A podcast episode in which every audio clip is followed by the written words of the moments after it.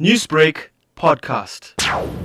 Yesterday afternoon, the police officers from the Port Shepstone Search and Rescue as well as K9 units were called out to Mzumbe for a case of the concealment of death.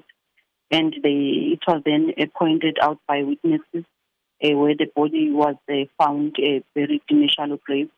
And the body of a fetus was then uh, recovered uh, in a shallow grave.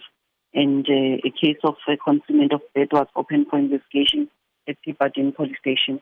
Captain, at this stage, is there any sort of identification to the fetus? Yes, uh, there is um, a suspect that was uh, taken to hospital after the discovery of the fetus that was found at the premises. Can you confirm if it is the mother? Yes.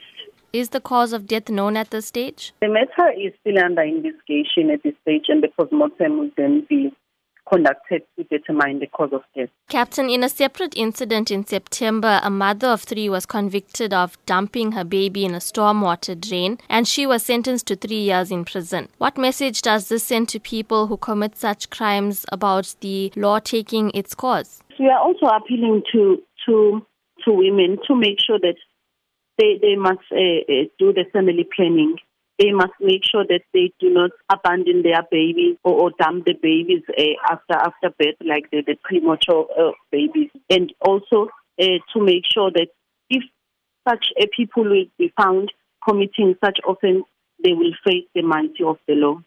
Newsbreak, Lotus FM, powered by SABC News.